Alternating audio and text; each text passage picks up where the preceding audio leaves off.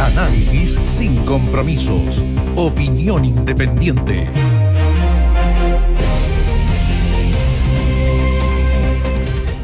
Hay varios hitos en esta jornada, Néstor, pero obviamente la acusación constitucional contra el exministro Jaime Mañalich se tomó la agenda progresivamente, eh, con resultados yo que yo no sé si sorpresivo finalmente que haya sido rechazada. Eh, ¿En qué sentido sorpresivo? Había luces. Claro, porque desde el comienzo hubo por parte de algunos diputados de la oposición eh, que manifestaron sus reparos sobre si era posible determinar, porque finalmente de eso se trata, ¿no? Aquí se está hablando de una acusación constitucional, por lo tanto, responsabilidades políticas de, del ministro en una eventual mala gestión de la pandemia, y cuando se habla de responsabilidades políticas es que efectivamente haya habido hechos, acciones que hayan eh, generado un, un, manejo de la pandemia malo o peor de lo que pudo haber sido. ¿Quién puede justamente esto determinarlo? Era, eh, era, un, era, una cuestión bien sensible a pesar de que buena parte de la oposición estaba convencido de que sí había habido eh, negligencia, porque finalmente eso es lo que estamos hablando, ¿no es cierto?, de la toma de decisiones. Eh, ¿Y por qué esto es interesante de debatirlo, Néstor? Porque este es un tema mundial. O sea, son varios los países que han sido sometidos efectivamente a escrutinio público por parte de sus oposiciones eh, en virtud de los resultados que está obteniendo el sistema de salud de cada uno de esos países en, eh, sí, se puede decir el combate a la pandemia o la administración de la pandemia, o mejor dicho, la mantención de un sistema de salud que pueda dar cabida a las personas contagiadas por la pandemia. Y esto no, no, a ver, desde el fin de semana o fines de la semana pasada, pero con fuerza el fin de semana comenzó a, surgir un análisis interno dentro de las corrientes de la democracia cristiana y de algunos otros parlamentarios que dijeron no estamos tan convencidos respecto a esta acusación hacia Jaime Mañalich. Y finalmente ocurrió, por eso es que decíamos que habían luces respecto a que pudiera quedar eh, en un rechazo finalmente esta acusación contra Jaime Mañalich. Para explicar, esto no, no esto es la, pata política. Hay que esperar que la Fiscalía investigue, que lleve adelante producto de la querella presentada por el alcalde de Recoleta, Daniel Jaue. Hay que ver qué va a resolver la Corte Suprema sobre entregar o no los correos electrónicos del ex ministro de Salud. Eso es una cosa. Esto tiene que ver con la pata política netamente y este juicio político que se le buscaba realizar, que realiza el Senado en el Congreso y que la Cámara de Diputados finalmente ha rechazado. ¿Y por qué digo esto? Porque finalmente Jorge Sabac, de la Democracia Cristiana, y Pedro Velázquez, que es independiente, ellos votaron rechazo en contra de esta acusación constitucional, o sea, votaron con el oficialismo. Y se obtuvieron Pepe Out, que es independiente, Loreto Carvajal, que es del PPD, Pablo Lorenzini, que es actualmente independiente, pro democracia cristiana, lo sabemos, Fernando Mesa, también independiente, Gabriel, Silver, de la democracia cristiana, Jaime Toá, del Partido Socialista, Daniel Verdesi, también de la democracia cristiana. Quienes no votaron fue un demócrata cristiano, que es Miguel Ángel Calisto, no votó, y Carlos Abel Jarpa, que es independiente, ex eh, militante del Partido Radical, tampoco votaron. Ellos dos se marginaron de la votación.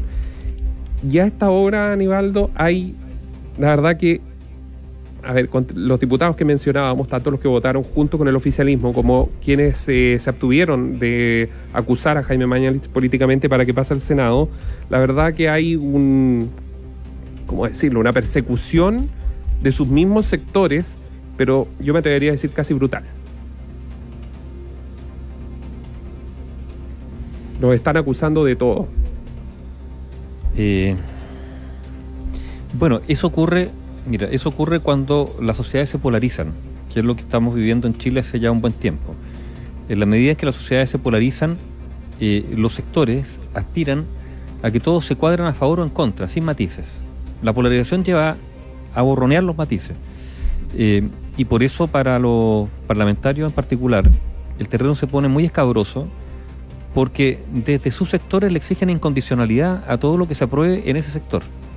Y por lo tanto el libre juicio, porque eso estamos hablando, la capacidad de cada uno de ellos para formarse su opinión empieza a verse disminuida por, esta presión, que es una presión ambiente, ¿eh? digámoslo, una presión que no está, no está, solamente en los partidos políticos, está en la sociedad misma, donde se exige eh, el todo o nada. Recordemos ni más ni menos lo que ocurrió con algunos parlamentarios de la oposición, que en público, después del estallido social, fueron increpados por no haber ser lo suficientemente pro movilizaciones o no sé pro qué ya a esta altura, eh, porque algunos de los que fueron allí increpados participaban incluso de las movilizaciones. Entonces, la, la polarización inhibe el libre juicio eh, y genera una especie de, como tú dices, arrinconamiento de las partes, sea de la oposición o del oficialismo. ¿ah? Esto corre para las dos partes. Para las dos partes, Para, la- sí. para los dos bandos, Mm. si es que los podemos dividir en dos. Eh, O para cada bando, digamos. y- claro, y, y eso reduce el espacio para el, del debate político ¿no? y del libre juicio. Eh, hay, hay una expresión que ya no se usa, que es la de ser libre pensador. O sea que tú uno puede tener tus tú puedes tener tus convicciones, puedes ser, digamos, afín a determinada corriente, pero mantener ese espacio para pensar libremente es lo que algunos, en el contexto, digamos, de esta polarización, simplemente no aceptan. Eh, el debate obviamente se empobrece, seamos claros. Eso es evidente. Y no estamos hablando de esta acusación en particular, ¿ah? estamos hablando del debate político, la, la posibilidad de plantear cosas distintas, de proponer no un cambio absoluto, digamos, a una proposición que te llegue a tu sector, sino decir, mira, me parece bien esto, pero tal vez podría mejorarse por este otro. Eh, y se empieza a tratar, bueno, también hacia la gente, por parte de los sectores políticos, para decir como verdaderos borregos, que en virtud de un determinado posicionamiento tienen que estar a favor o en contra, y no les queda otra alternativa, sin matices, también a la ciudadanía. Y se trata de encasillar a la ciudadanía en estos bloques o, o- o en estas opciones binarias del sí o del no. Y a veces la política, no, la política, la vida ciudadana, la sociedad es más compleja que eso. Eh, fíjate que hay un aspecto básico de los populismos. Los populismos funcionan también sobre la simplificación de las cosas. El populismo simplifica Mm. y por lo tanto también cae en esta lógica, o se alimenta, mejor dicho, de esta lógica, del sí o el no, del blanco-negro, eh, y quienes, claro, pretenden quizás elaborar soluciones, ni siquiera soluciones, eh, eh, elaborar eh, ideas, O presentar Eh, propuestas que puedan tener un poco de todo. Si, si aquí también claro, se puede construir a sociedad con fuera. distintas miradas y de eso se trata. No es pasar es. aplanadoras uno por sí- sobre el otro porque si no nos vamos a poner de acuerdo jamás. Bueno, pero estamos en la lógica un poco de la aplanadora. eh, y lo hemos visto en hartos debates del último tiempo, ¿no? Se guardó la retroexcavadora para la aplanadora. Sí, pero in- incluso eh, dejando al lado el tema de la retroexcavadora, digamos que, que fue de, de la administración anterior y hoy día también se, se exigen incondicionalidades absolutas. Y se exigen, ¿ah? Y públicamente. Y me imagino que no debe ser fácil. A ver, cuando, cuando pongamos un ejemplo, ¿no es cierto? El de Pepe Auto. Que finalmente Pepe Auto se ha apartado del oficialismo, está en una posición bien independiente. Pero cuando Pepe Out se le califica de pinochetista, simplemente por no estar cuadrado con la oposición, Mm. O sea, ya estamos en el Desconociendo toda su historia. estamos en el absurdo. Mm. Entramos en el espacio del absurdo. Ya se ha pasado con otro y, y- y- y, a ver, y al revés también ocurre. ¿eh? Recordemos lo que pasó también con algunos parlamentarios de Bópoli en su momento. El propio Mario Desbordes, cuando era diputado, ¿no? Como también fue catalogado en algunos sectores del oficialismo por las posiciones que tenía. Bueno, pero es la situación que tenemos. Ahora, el, pro- ojo el que la- problema es que eso eh, ince- incentiva a, a quienes polarizan. Es que ahí hay todo un, es casi una especie de negocio de parte de quienes, de los dos lados, ¿ah? de cómo pueden llevar más adeptos a través de esta polarización, del discurso barato, sin mucha, sin mucha profundidad, pero bueno. Ahora, ojo que yo creo que la, la diputada Hernando, que hizo la acusación, tuvo, tu- eh, tenía elementos bastante serios también dentro de lo que era cuestionable, más allá si la instancia correspondía finalmente el, fondo eh, en su mérito. Aquí ya sabemos que hay al menos siete diputados que habrían reflexionado y finalmente votaron eh, o se obtuvieron porque creyeron que esto no era la forma en tema de Jaime Mañalich. Pero también hay espacios de cuestionamiento sobre lo que hizo la administración de Sebastián Piñera. Pero partamos de la base de que el primer cuestionamiento es que aquí el gobierno, dicho por el propio jefe de Estado, estaba todo, era miel sobre hojuelas, o sea, estaba todo preparado, mejor que Europa, mejor que Italia, que se había aprendido, que tenía todo. Y esto ya a esta altura es como una marca de los discursos de Sebastián Piñera respecto a que siempre es todo mejor que todo el mundo, sin espacio al aprendizaje, y yo creo que hoy día escuchábamos discursos mucho más aterrizados, el mismo Jaime Mañalich diciendo, bueno, fuimos aprendiendo y aprendiendo de otros en base a los errores que otros cometían. ¿Por qué? ¿Por qué digo esto? Porque es verdad que hay cuestionamientos como el EpiVigila que hablábamos, eh, estos correos electrónicos ya sabían que no estaba funcionando. Es un dato de la causa, un tremendo dato de la causa porque era el suministro de información que tenía la autoridad para la toma de decisiones. Aparentemente, en un, de un minuto a otro se dieron cuenta que esto no estaba funcionando, que no podían rescatar la información y armaron registros paralelos que será la justicia la que tendrá que determinar si esos registros paralelos fueron manipulados y cómo se hicieron. Y eso va a ser un dato interesante y que es parte de la justicia y está en manos de la Fiscalía esa investigación. Pero dicho eso, hay que mirar y salir de Chile y ver en general, Nivaldo, cómo se manejó el COVID-19. Recién en titulares hablábamos de Inglaterra. Hay tremendas polémicas sobre el manejo de la pandemia en Inglaterra, una sociedad que es mucho más desarrollada que nosotros, en España. Bueno, voy a dejar fuera México y Estados Unidos. México ya sabemos por qué, las razones. Hay que saber, Néstor, a ver, todavía esto no termina. O sea, la pandemia está presente. Y, el balance final nadie lo puede hacer porque en ninguna parte se está libre del COVID-19. Claro, hay países que están viviendo una segunda ola, la que tú dices, ¿no es cierto? Eh, Europa en particular. Vamos a escuchar un rato más, por ejemplo, cómo a Boris Johnson se le está criticando porque hace tres semanas atrás, de acuerdo a una acta de un consejo, bueno, hubo recomendaciones de un consejo consultivo que él no, no aceptó, digamos. Eh, y hoy día se le está criticando por eso, que eran confinamientos eh, eh, parciales, digamos, para, para evitar el aumento de los contagios. Digamos, todos los países están siendo sometidos, digamos, a un escrutinio feroz por sus oposiciones. Mira lo que ha ocurrido con Argentina. Mm. Ayer hubo un banderazo en Argentina, ¿no es cierto? con mucha gente en la calle. Mm. ¿Y qué es lo que se critica a Argentina? Haber confinado mucho al comienzo,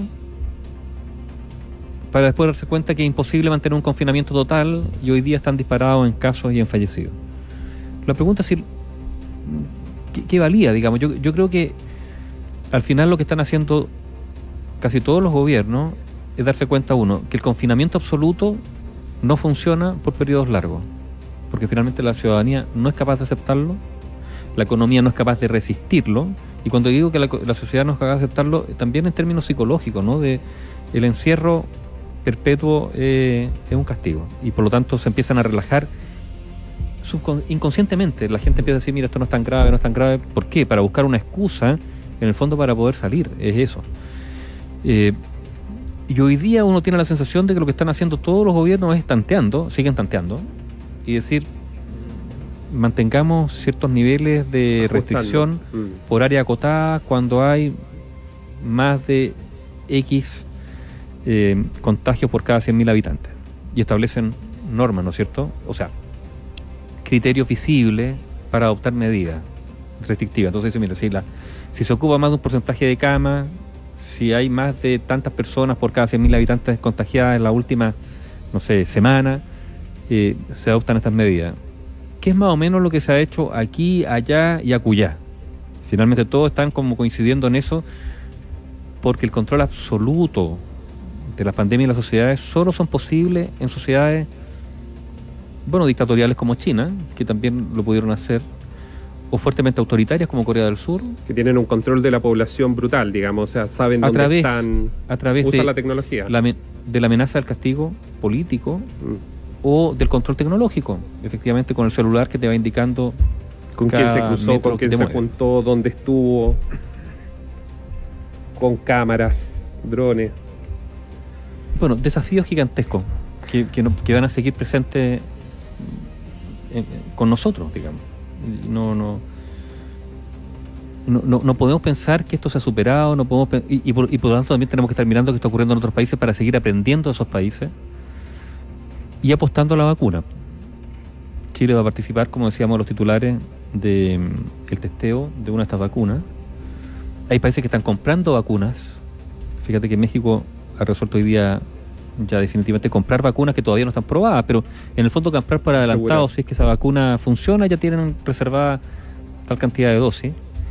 Y eso es lo que están haciendo todos los países, apostando de que esto se supere a través de la vacuna, pero lo hemos dicho tantas veces aquí, los propios expertos dicen que las vacunas no son fáciles de lograr. No se encuentran rápidamente porque hay que hacer muchos test, etcétera, etcétera. Y bueno, ojalá que no sea así, digamos, pero hay muchos recursos puestos ahí. Bueno, esta historia no se ha, no se ha cerrado, insisto, esto no tiene, nos preguntaban en la tarde, bueno, entonces ahora, ahora la fiscalía no, ya no necesita los correos, se acabó el tema Mañalich, no, eso no es así, esta es la pata política, este era el juicio político en contra de Jaime Mañalich, el cual ha sido rechazado, pero todavía faltan varios capítulos que escribirse en eh, la lista judicial, ver si la Corte Suprema va a ordenar la entrega de los correos electrónicos de Jaime Mañalich. Por ejemplo, interesante va a si es que eso, si la Corte Suprema determina que se deben entregar, saber qué respondió Jaime Mañalich cuando le señalaban que el EPI Vigila no funcionaba y que llevaban 48 horas en que no podían rescatar la información que estaba allí. ¿Cuál fue la orden que dio? ¿Cómo se, mm, cómo se estableció el sistema de monitoreo y registro que se hacía público todos los días? Hay varios, varios puntos ahí que todavía se desconoce cómo evolucionó en el mes de marzo cuando la pandemia ya estaba en el país y comenzaba a golpear duramente a los chilenos.